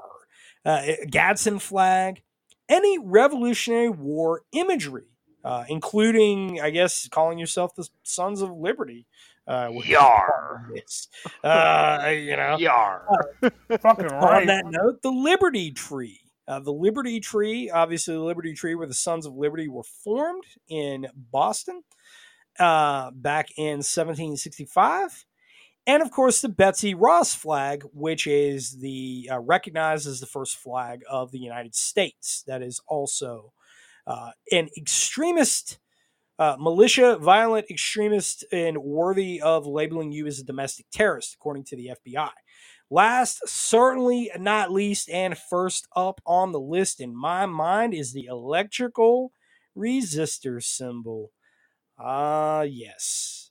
Uh, uh, yes, the electrical resistor symbol, which is part of the Brush Beater Training and Consulting logo. Yes, sir. Uh, some of the organizations that they've listed here, uh, three percenters, quote unquote. Um, you know, three percenters is not a, a actual defined organization. Sorry, FBI. Um, you know, you, you can pay me in in full. Uh, please don't pay me. I, I don't want to be paid by you. Uh, but the the three percenters, quote unquote, uh, that that is, and it says uh, what some MVEs may self-identify with uh, Lightfoot militias. Uh, it's a shame that uh, Dodge is not in here tonight to talk Lightfoot? about Lightfoot. Yeah, the Lightfoot militia crowd. Yeah, He- the- he's got some The light, interesting. the fi- the fifty fifth Yeah. Lightfoot messed up Baltimore Uh, during the War of eighteen twelve. Yeah, yeah. Uh, the Oath Keepers, obviously, uh, the Oath Keepers. There's a lot of uh, embattlements regarding the Oath Keepers now, and then finally, uh, Mike Glover's thing that he put together, the the uh, American contingency uh, over there, is labeled that as well. And there was a little bit of uh, consternation on his part that was coming out of that. Um, you know, he, he was kind of ambivalent about it. I think he's probably you know not super happy about it. As far as uh, me with the resistor, hey, fucking own it. Uh, extreme ownership. Hey, I'm glad that you're paying attention. Um, you know, it, it's it is what it is, man, and it it's good to be hated, and may you be judged by your enemies, because if if this is tyranny, right? They're admitting that this is tyranny, right? What, what we see is tyrannical government. It is their measures that are out of control, and we're seeking to to try and keep that in check. All right, Th- they're if, if you believe in freedom, essentially is what this is saying. If you believe in freedom, if you believe in the rule of law, if you believe in Constitution, if you think that these things, the things that the militant left are doing right now, are not okay, then all of a sudden you're an extremist all of a sudden you're a bad person. All of a sudden, you know, you you wear a, a terror label, right? You're a Terry. You're you're uh, not worthy of life. They're gonna slap chop you. Hey, you know, here's the thing: stand up. I'd rather be hated for doing the right thing than bow down on my on my knees and live that way and have to live with the consequences of that internally. I'm always going to do what's right, and this crowd does too. All right, you guys, you guys are obviously all brothers, Seamus, and sisters in many cases. Seamus and all this, you know. So hey, um, And you know, and to God- the Mormons, I apologize for drinking and packing a lip at the same time. We're all sinners here. We're all sinners. You know, I can't help myself. I just love nicotine and and God created it, and I love alcohol, and God gave us the means as well. well, yeah, I mean, I'm proud to stand and be counted apart. All those symbols. I mean, ship.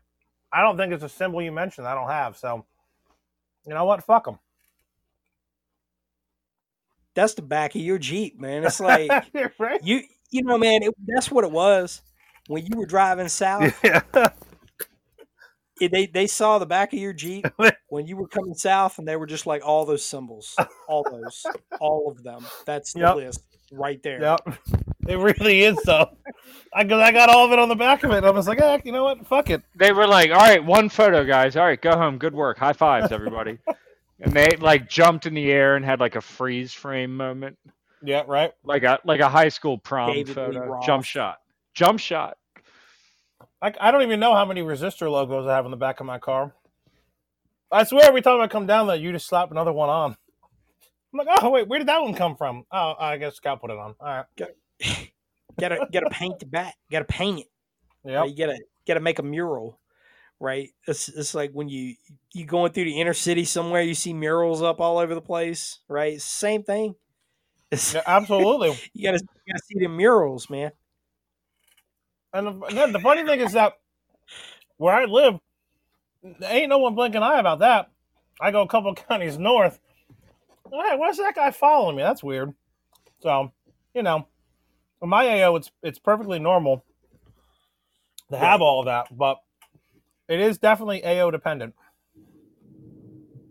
Oh, 100%, man. 100%. I- I mean, you know, like here in North Carolina, man, you wouldn't want to, you wouldn't want to have all that stuff on your car and drive through downtown Asheville, right? Or or like go through Chapel Hill, or you know Carrboro, or even you know probably parts of Charlotte.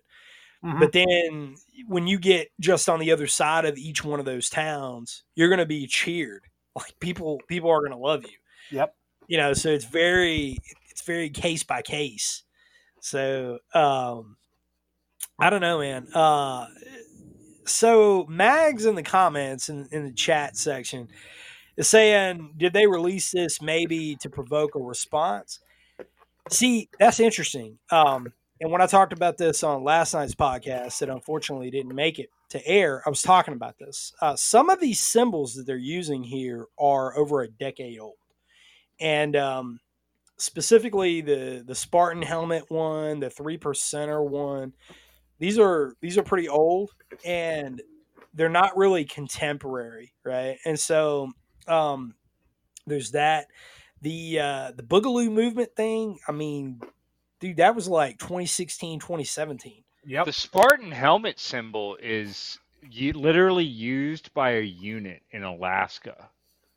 The, Yeah. For the for the uh, 175th or the 170 72nd. No, no, no. 170 Yeah, 172nd. I was in the 175th. I'm sorry. 172nd. That's right. You're right. Yeah, it was 172nd. Um, they uh, up there in Alaska, Stryker Brigade.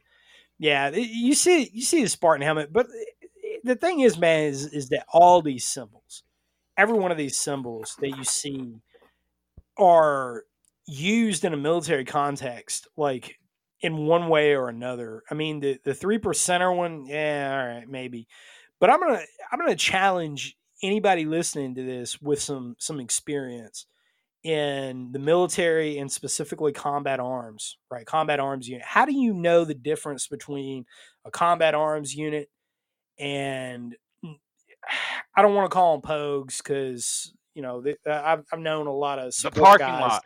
and enablers that are that are good folks. But how the do you know parking the, lot. The parking The lot? parking lot. Yeah. yeah, The, the parking lot. the, like the the uh the combat arms guys are gonna have jacked up jeeps, trucks, right? So, Bikes. like it, Bikes. The parking. The motorcycle parking will be full, and, Yeah. and there'll be an overflow. Like there'll be Yeah, a yeah. clearly designated overflow for motorcycle parking. Infantry goes hard. Like infantry, my my fisters out there, my mortarmen, my heavy Yeah. weapons guys. Uh, you know, uh, who else? Uh, my cav scouts. Like Yeah. man, I I was brought up by cav scouts. All those guys, man. Yeah, like I was they- I was brought up in the military by uh by airborne qualified cav scouts. You know? Yeah. yeah over in uh, 73rd Cav. Yep. Yes, sir. Part of a deuce. Yes, But sir. um, the my point is behind saying that is is not like you know pointing out differences in cars. It's the fact that if you look in that parking lot, you're going to see all of these decals.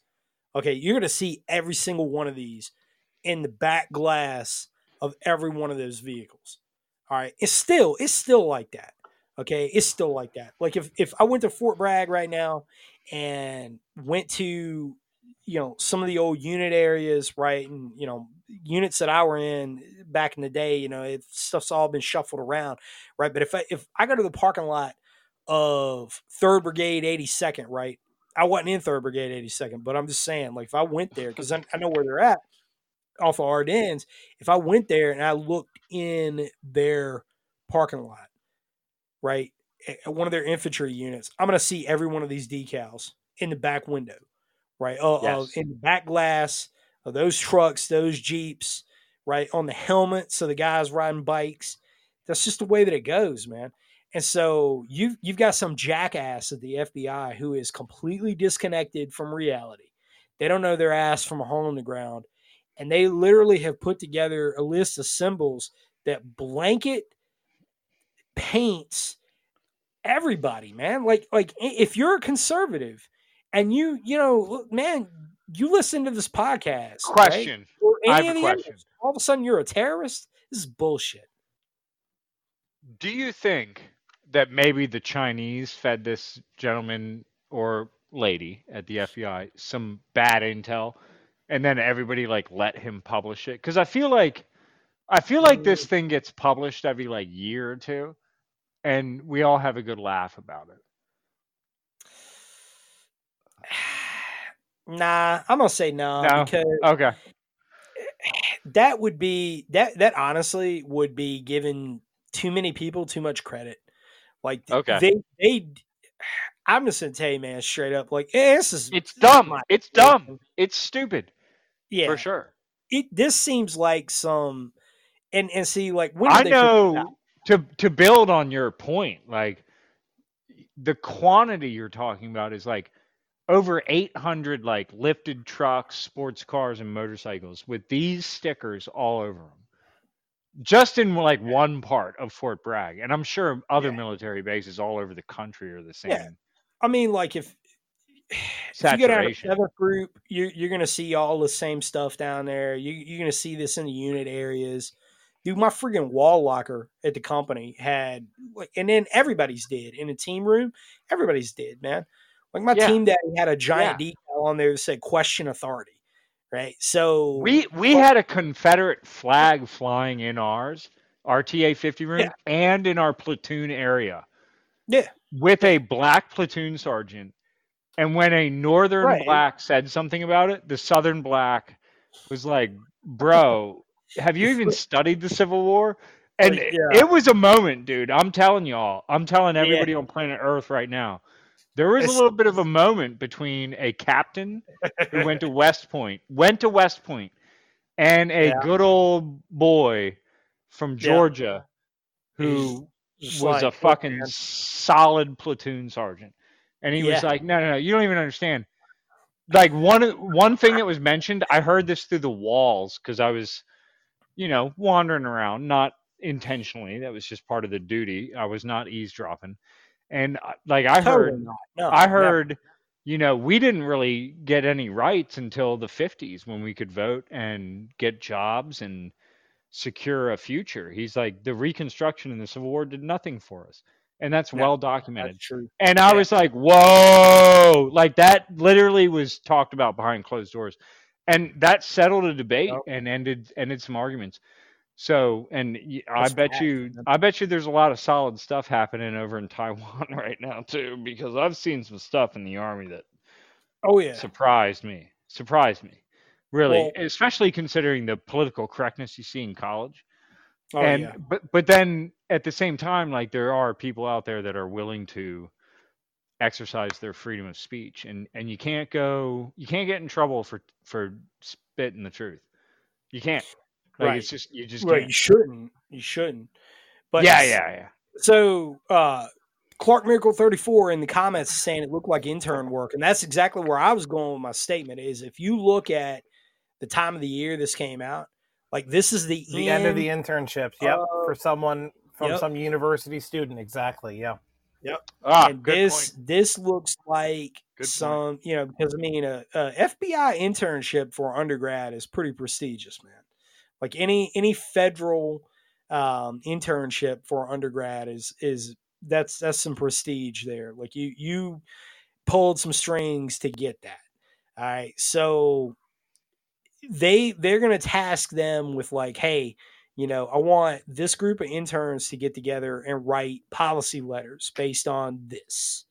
Or I want you to create this, and, and this is going to be an internal memo, right? And, and this is going to get circled around. So I want you to sit behind a computer and research uh, militia violent extremists, right? Notice notice that they didn't do anything from the left. There's nothing. There's no raised fists. There's no black flags.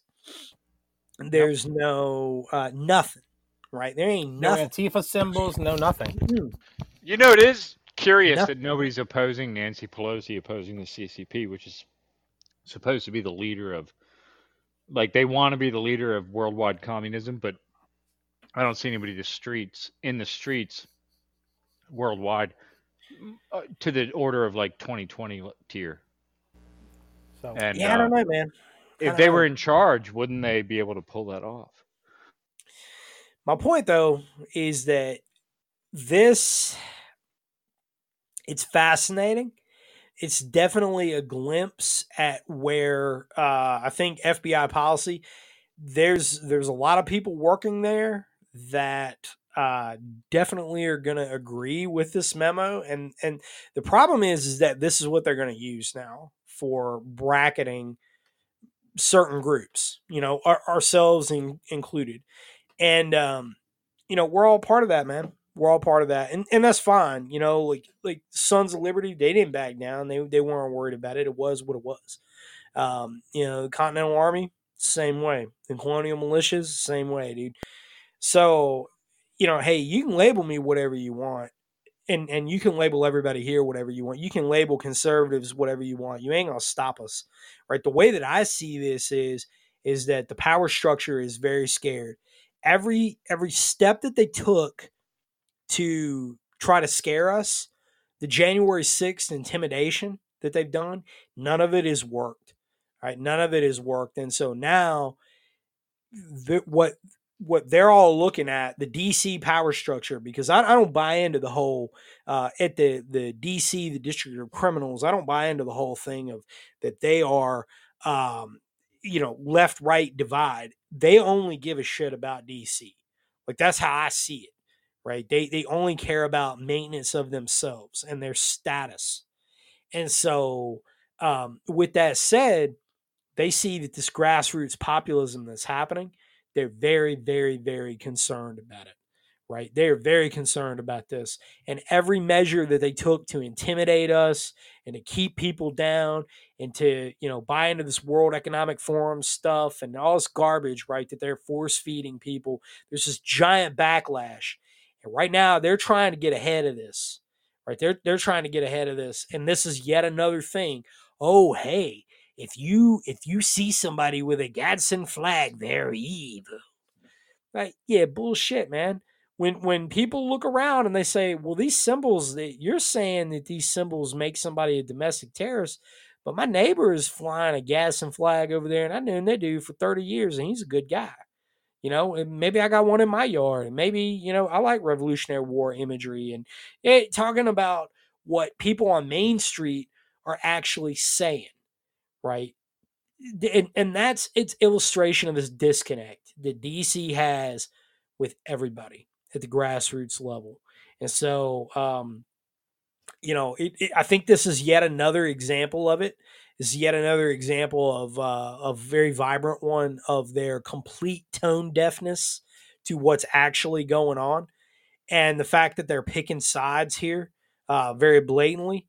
Dude, you know, like you're only making this a lot worse in the long run when when that you know the, the backlash happens and it will at some point when it does man it's going to get that much more ugly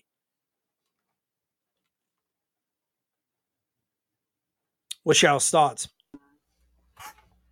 i mean i mean i agree i think one of the one of the things they've done is this imagery they, they've overstepped the bounds right like you i could see them being able to say okay you have the oath keeper eh, these guys, right? You have three percenter, but when you start to see some of these common things, I mean, for God's sakes, the Betsy Ross flag is is I have it hanging over my bed. I mean, it's when you start to see some shit where like normal Americans are like, that's not what I like. I, yeah, to your point, like I know, I know Jim.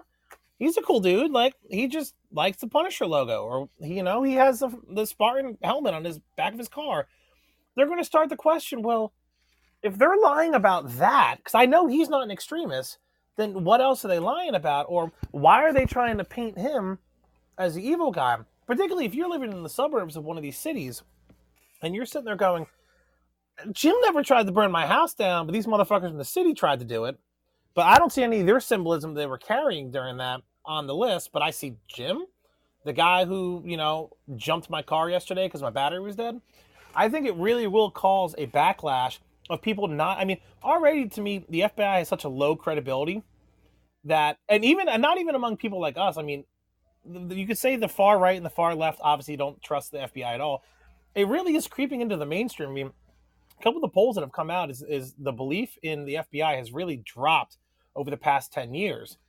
And this is only going to further that drop because they're no longer going to believe it. They're going to say, I don't believe what you have to say because I know you're lying about this, or at least you're being You may not be lying, but you're being less than truthful because I know people who don't fit this mold. So what else are you lying about?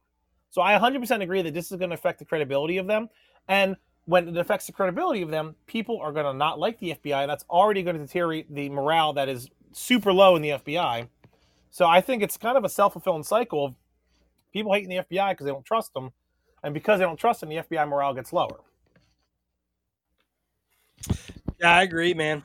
I agree. It, they they're kind of in that that death cycle when you know a, a, tire is off balance and it's just i mean man it, it, it's a mess they they really have to they they got to work on some things there has to be a purge there absolutely has to be a purge there has to be very public um, for for the public to regain trust in that institution there has to be public disclosure of everything that they have done right?